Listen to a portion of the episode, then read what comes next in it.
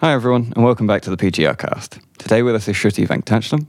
Shruti is a final year PhD student at the University of Bristol, and she's doing a PhD in policy studies, with her research focused on violence against disabled women in India. In this episode, we touch on the challenges and rewards of doing a PhD with a disability and on a very personal topic, the experiences as an international PhD student, and the learning curve of a doctorate degree. We hope you enjoy.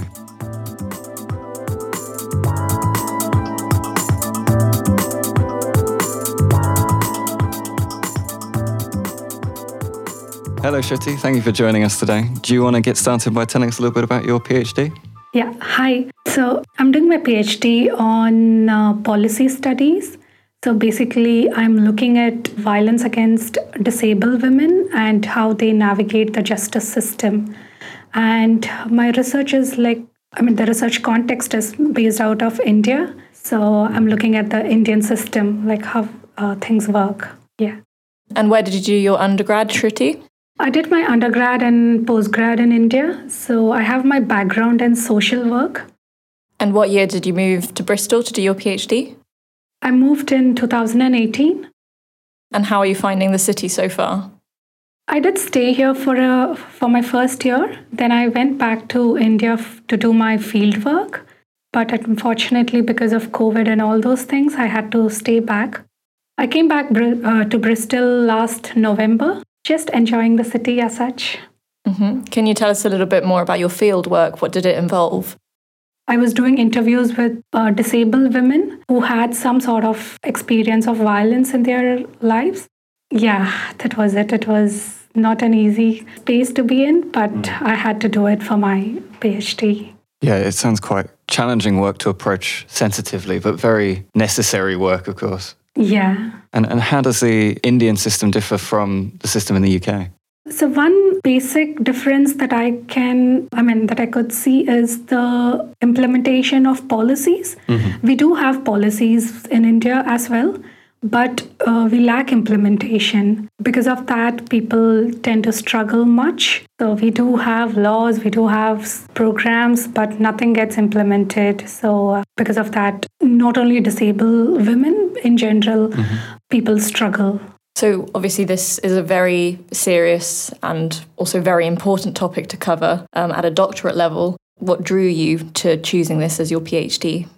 So, I told you that I have my background in social work. I had my fieldwork in my master's degree, and I was placed in an institution for people with mental illness. When I was doing my fieldwork, I saw, I mean, the, the way people with mental illness, they were treated in a very bad manner. There were a lot of untold stories that I could, I got to listen from the women in the institution. So when I got out, I was just trying to understand. I mean, I wanted to know more, and I was looking for literatures, and I couldn't find any liter- uh, any literatures on disabled women in especially in the Indian context. Across the globe, yes, there are not many studies done on this particular field, but when it came to India, there were hardly like two, three studies so that actually drove me to investigate more into the issue. Also, I want to bring out the voice of disabled women who have been silenced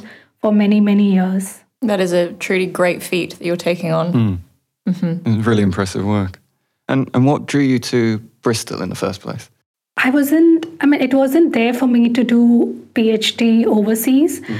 but I got a scholarship to do PhD abroad, and it was a government funded scholarship, like Indian government funded scholarship. Mm-hmm. Then I started looking for universities.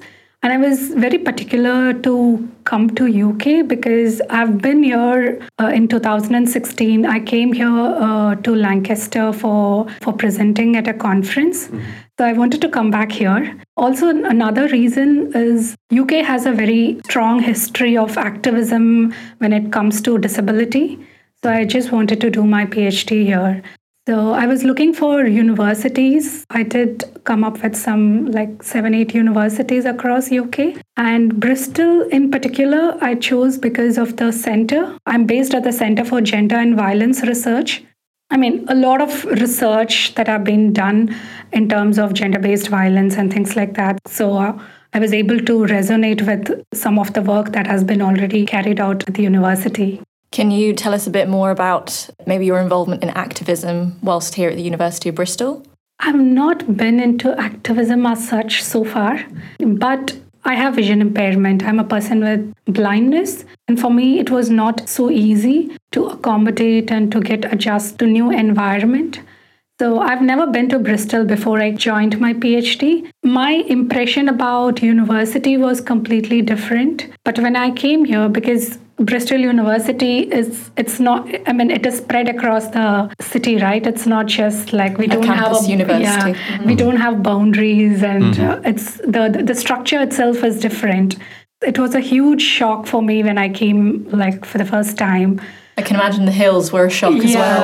as well. and uh, especially the pavements. Uh, mm. Yes, they the are pa- very irregular. yeah, the pavements are, I was because we i had similar pavements back home and when i when i was walking here i was like okay this this doesn't make any difference. I was i was just like wondering okay where where i have landed? Because i want to move to some more accessible environment. Mm-hmm. and now like bristol pavements doesn't make much difference. It's like more like walking in my home country. Oh no so that was a huge shock and it took some time like i was kind of questioning my decision like for a while like whether i've made a right choice to come here.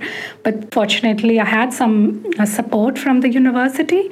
The disability support they did provide me a support worker in the beginning the support worker helped me to get orient and uh, yeah it's it's still i find it i have not come across. It, it's still like i'm i do encounter many challenges in terms of walking across the city as such. Mm-hmm. but uh, one one good thing is like i i feel safe like to walk on the roads which i don't feel back home. So that that i i don't get worried when i step out of my home Mm-hmm. So that was yeah, that was a, a like good thing about being here.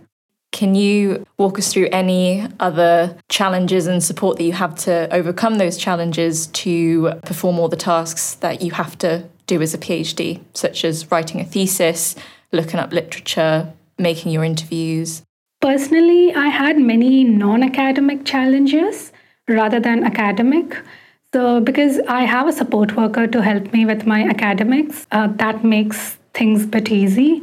Yeah, there are some issues in terms of website accessibility and things like that. The, the library website is not very accessible with my screen reader, so always I had to depend on someone. Yeah, I do have a support worker, but as a person, for me, I just like to do things on my own mm, rather absolutely. than planning up fixing an appointment, noting down whatever resources I need, like then asking for help. So that's like for me an extra like uh, work. I still appreciate that because I I have the support. But for me as a person like to do who who likes to do things on my own, it's something that I s- still struggle with. Yeah, uh, and other than that, I manage like to do my writing and stuffs on my own. Uh, I use a screen reader called JAWS. So with with that, I managed to do my work on my own, and my supervisors are supportive. So PhD is going well. Like I'm not facing any great difficulties as such in terms of writing and things like that. And you're writing up at the minute now, are you? Yeah, I'm writing. I'm I'm in my uh, I'm doing my analysis now. Mm. And how's so, that going? As I know it can be often be a challenge. People dread the write up stage at the end of the PhD. Yeah. So I thought I was so scared, like I was so scared uh, in the beginning. I was wondering how I would be, how would I manage to travel and complete my work. But it's going good. It's not as I thought. It's just mm-hmm. so far things are going well. In the last episode, we touched a little bit on imposter syndrome, insecurities, and that type of challenges that are common to PhDs. Is that something that you've gone through and that you can relate to as well? Yes, it, uh, I can relate myself to that. So for me now, I, since I'm in my final year, so I'm just having that pressure to complete. So I can relate to that. Yeah. So, so last minute pressure, I think that is pushing me to do work mm-hmm. and just Yes, I do take frequent breaks, and uh, it's not that I work five days a week. I'm able to when when I when I get to that point, like when I have a deadline, like when I have to send something to my supervisor, I just uh, sit and like uh, Get, get it done. Yeah, get yeah, it done. Yeah. And how have your supervisors been supportive of you and your disability? They're very understanding. I have that space to talk to them, like uh, whatever I'm going through, and they they tend to uh, get it. So they're uh, they're very accommodative. And of course, the relationship of PhD student supervisor is key to a successful Yeah, PhD. yeah. Uh-huh. So luckily, like from the beginning, I had a very smooth relationship with my supervisors. I tend to take frequent breaks because of the the issue also like that I'm working on. It's very sensitive, so it's very mm. and sometimes it gets too much Mentally on the head. taxing. Yeah. Yeah, yeah. So I get to take breaks, and I, I just tell them I need a break. I'm not able to. It's it's it's it's affecting my mental health. So they, they just let me mm-hmm. to take breaks, and yeah. No, it's, it's nice they acknowledge, you know, the, the challenges that come with doing that kind of work.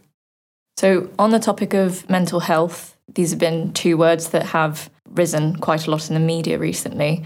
And it's great to see that it's receiving the attention that it should get, especially in the in the university environment. When I started my undergrad, it's probably something that didn't appear that much in the student support bulletins. How do you feel on the University of Bristol and their approach towards uh, supporting students, both postgraduates and undergraduates, with regards to mental health? Yeah, to be honest, my experience was not that great. I don't know because for me, like, there are a couple of reasons. Like, one is the difference in culture because I come from a different culture, and my experience with the counseling support because I had most of my time just gone and explaining the whole scenario, environment, culture, things like that. So it didn't help me much, to be very honest, uh, because Bristol is, I mean, University of Bristol, like they do have a lot of international students. So I think it would be something good if they have counselors from different backgrounds. Uh huh. Yeah, that's a great, great point. As a, an international student, uh, we've only spoken to, to one other person who was based in the UK before. So, how have you found your experience coming over to Bristol and, and integrating with the university? Being an international student, I didn't have uh, that much. I mean, I didn't find uh, so much difference in terms of getting along with people here. But I had um, many difficulties to access resources because of being an international student, especially like to cater to my uh, disability needs. I had to go through a very difficult phase just because I'm I was an international student and there was no funding and uh, things like that. So um, other than that, it wasn't that hard for me. Yeah, because I come from an, in- uh, I mean, I come from India, and India itself is like, it's highly diversified. So it wasn't that. Dif- uh, I mean, I didn't find it much uh, difference to kind of find myself here. Can you tell us a bit more about the international community here at the University of Bristol? What sort of events are organised that are targeted at international students, for example?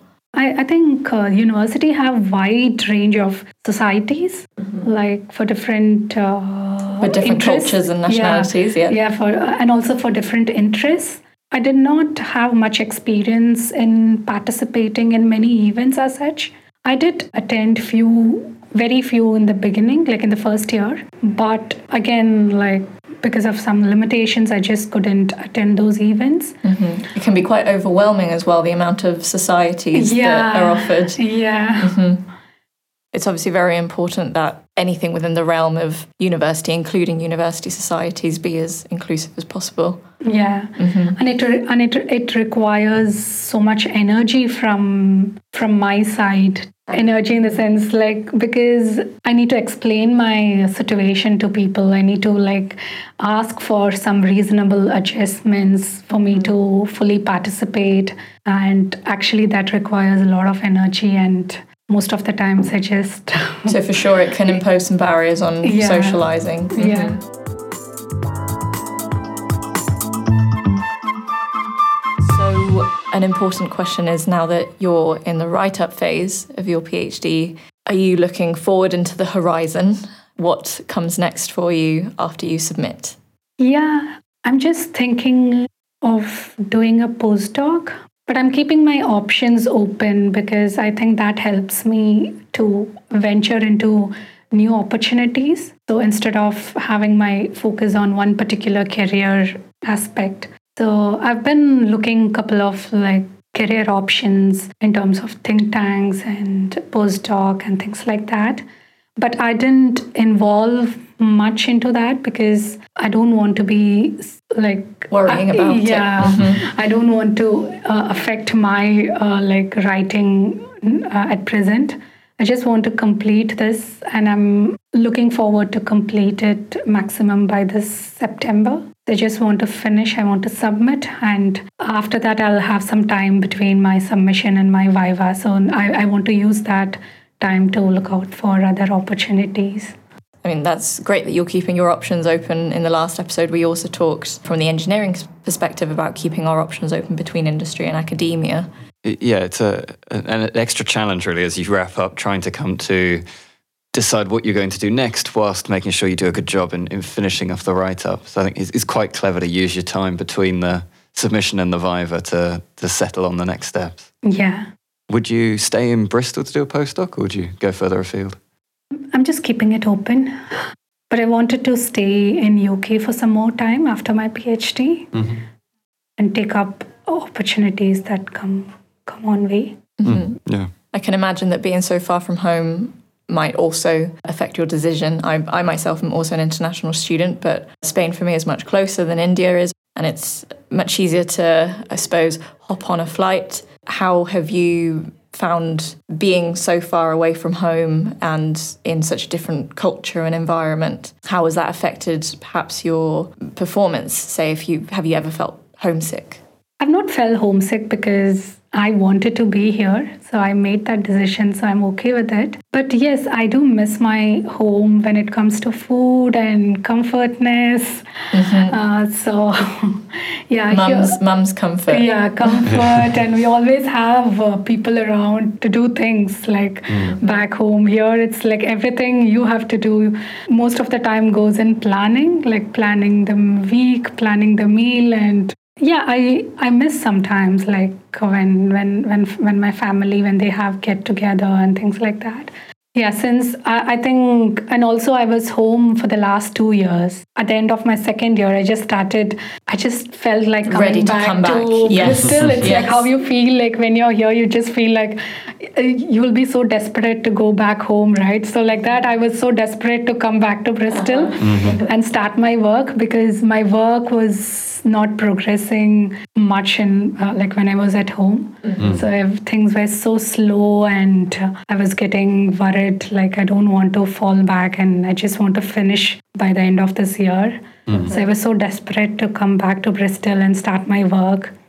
Yes, you, you do hear of, uh, or I've heard a couple of uh, friends who've done their write up back home. So they go back home, and I suppose they're lucky enough that their parents can help, I suppose, with the food. Yeah. But yeah, I don't, I don't know if I would be more or no. less productive. I, I think it can be a challenge working at home, managing your family being around you while you're doing your yeah. PhD work because lots of distractions i find personally my mm, personal yeah. experience is when i'm back home like too many distractions. Suddenly like the family will be having some plan and someone would be visiting and uh, so many things. And you just you just say just let me be. Yeah. It's difficult to excuse yourself from those things. Yeah. you want to get involved but it's yeah, yeah you get so tempted to just like go and put your put yourself everywhere mm. when you're back home. Mm-hmm. so here and, and i like uh, working in a, a, cohort like who does similar thing. Like i just uh, like coming to the office and doing my work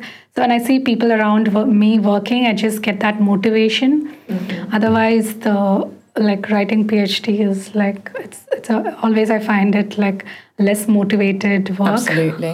What's what's your current split of working from home or coming into the office? Coming into like? the office Every I just, day? Yeah, Uh-huh. yeah. I just that's want to good. come into the office like Monday to Friday, Uh-huh. so that I just, though I don't work the whole day, but at least I do some. I mean, at the end of the day, I feel okay. I've done something productive today. Mm-hmm. I mean- I don't get that feeling when I sit at home. Yeah, certainly after um, the pandemic, social interactions require a lot more energy than they did before, uh, be them in, in the office or outside of the office.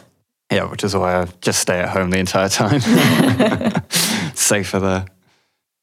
I'm wondering how the use of things like Teams and Zoom have affected your work over the sort of course of the pandemic. Have you found that they've been useful tools, or would you rather just be in person talking to somebody? I I like them. Like in some uh, sometimes I just like find Zoom very useful, and also it's uh, for me like to use with my screen reader. It's very accessible.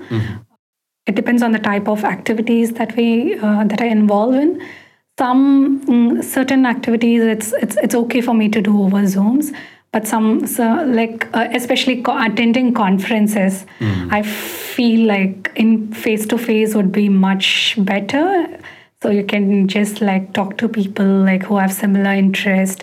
You can have some. Uh, you you have that space to uh, establish some network, which is very difficult to, to do over Zoom or something. Can you talk us through your experience so far with conferences? Yeah, I did attend a couple of conferences uh, last year, like, and even the year previous. In the beginning, like when we had lockdown and all those things, uh, um, having uh, uh, seminars and lectures online was very fascinating. But over the time, I started finding it difficult where my attention span was very short. Yeah, like I won't yeah. be able to sit in a conference from morning till evening. So I would just get on to the sessions where I'm presenting and I would listen to them and I would be like off. That's it. So How do you find presenting uh, online versus presenting in person? presenting online was sometimes I would be thinking whether is there anyone in the room who's listening to me or it's just me stick, speaking to the computer. I'm sure your, your supervisors, if any of them lecture, can definitely relate. Yeah. Um, And I, I can for sure relate to that as well. But I, I also think that my view is a personal presentation is much less nerve wracking than an mm. in person presentation because you can't see mm. the audience. So True. it's because you can't see the audience, it's, From- it's its own pro and con. From the nerves point of view, you are just talking to a screen, so you can kind of ignore the fact there might be 50 people listening. But then again, if you really want to engage with your audience, particularly if you want to start asking questions to people or, or getting questions from the audience, it can be a little bit quiet. I find that people don't want to put themselves forward in a Zoom call and, and jump in. Yeah. Yeah, but certainly I was able to go to my first in person conference in October since the pandemic, and it was a completely different experience to any of the online conferences that I had attended. Yeah, I think that's a, a challenge for all of us is that now that conferences are opening back up and, and running in person, is we've all got experience running online conferences and presenting at those or doing posters online, which is its own own challenge. And now that we go back out into the real world, so to speak, and see people in person, we've kind of got to relearn how to do conferences. Yeah, as I said, social skills take up so much more energy in this day and age. Yeah, absolutely. Post pandemic. so, in the last episode with Alex, we talked, um, so the, the three of us happened to be engineers. We talked about the impact of a PhD within our industry and whether it's revered or how much it matters, perhaps for career and salary expectations. In the field of policy, can you tell us a little bit about how much a PhD matters in terms of career prospects? Yeah, uh, so for me, I'm uh, very much interested in academia, and that's the uh, key reason for me to take on uh, to do PhD. Uh, so uh, PhD wasn't there always like for me before. Like it's, I mean, it, it was not that I always wanted to do a PhD. I I did teach in a university before joining my PhD. I did teach for a for a year or something. So then I I felt okay, academia is something like I found myself uh, into it. So I, I decided to do my PhD. And in terms of career, I think, yes, PhD is important for you to just get yourself strong in the in your own like mm-hmm. area. And we, we we certainly spoke about not just the technical skills, but also all of the soft skills that come along with doing a PhD and how those transfer mm. to a future career. Absolutely. What what sort of soft skills do you think you've built in your in your work so far? I guess interviewing is a is a very useful one.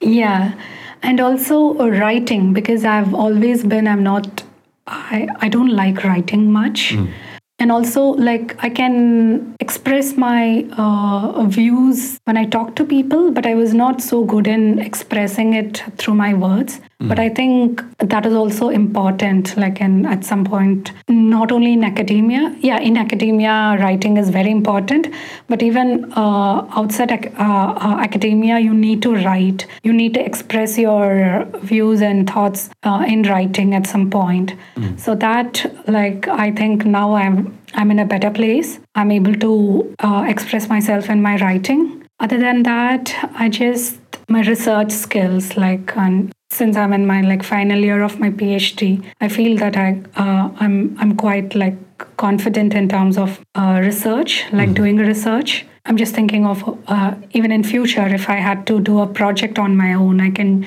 I'm just confident enough to do that, mm. like research projects or whatever it is. Yeah, and, and do you have any tips for anybody who wants to get into a, a policy PhD in the future? Very good question.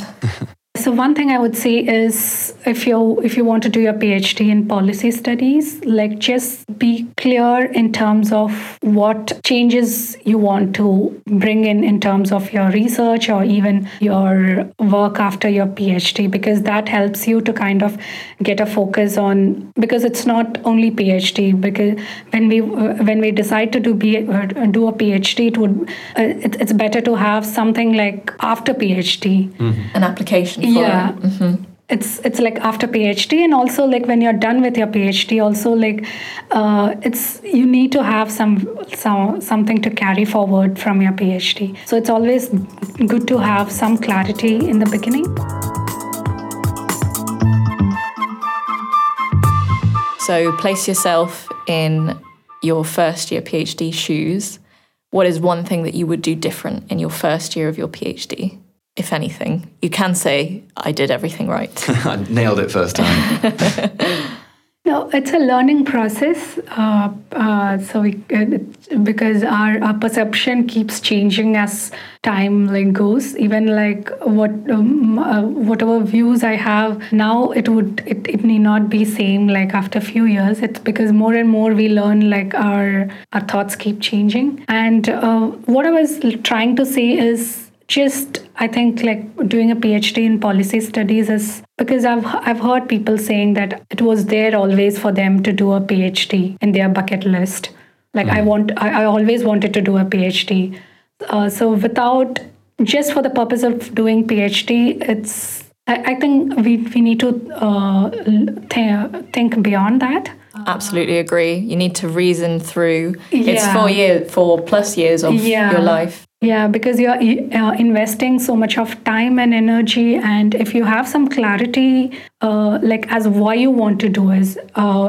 I mean, as why you want to do your PhD. I wouldn't say that things will change at the end of your PhD, but what shift you would like to bring in terms of even it could be a, a thought process. What shift you want to make in the thought process? How how uh, like people want to see the issue from a different uh, lens so if you if you have that particular clarity or that particular objective in uh, like before doing a phd i think that would be great Mm-hmm. Mm. Yeah, and you've you've certainly touched on a lot of things that I think a lot of PhD students can relate to, myself included. The way that I understand and synthesize the data that I look at now as a final year student is not the same way that I would have done it in my first year. Mm-hmm. I mean, a very simple example is reading the first ever paper that I read on my field, and I probably took in 5% of it in my first year.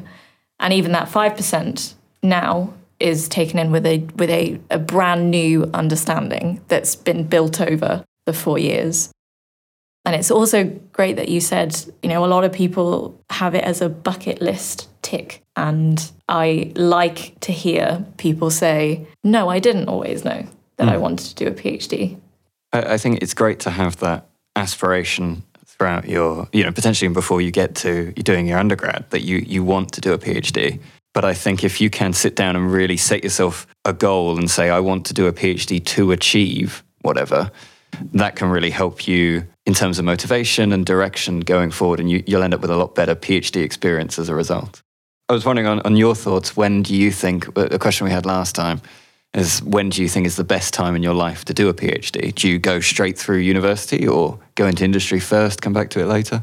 I wouldn't say, uh, okay, this is the right time to do your PhD. It's just do your PhD when you feel like doing it, mm-hmm. not having that pressure to do it soon after your post graduation or just like okay before at some point i have to somehow complete my phd it's not like that mm-hmm. just do it when you feel like doing it and when you have that um, mental space to do a phd mm-hmm. i think that is very important like your your sanity is more important. Absolutely. Yeah. yeah, I think that's a really good answer. Mm-hmm. Okay, so to close this conversation, I thought that I would ask how do you think your PhD has influenced you going forward into either policy academic job or think tank job? Yes, my PhD, I feel it has enabled me in many ways. If I had to think of my first year and now, my uh, understanding of the issue is has changed, and I know definitely it will change after my submission, like when I'm done with it. So, PhD has helped me to also get to know other aspects that I can venture in future. It's not only the issue that I'm working on right now, and it has given me huge learning in my field. So now I can confidently say, okay, I can speak to anybody, uh, anyone about the issue with reasons, mm-hmm. not just like I'm so I'm, I'm so personally connected with it, but I have like uh, data and reasons to uh, to put forth my views.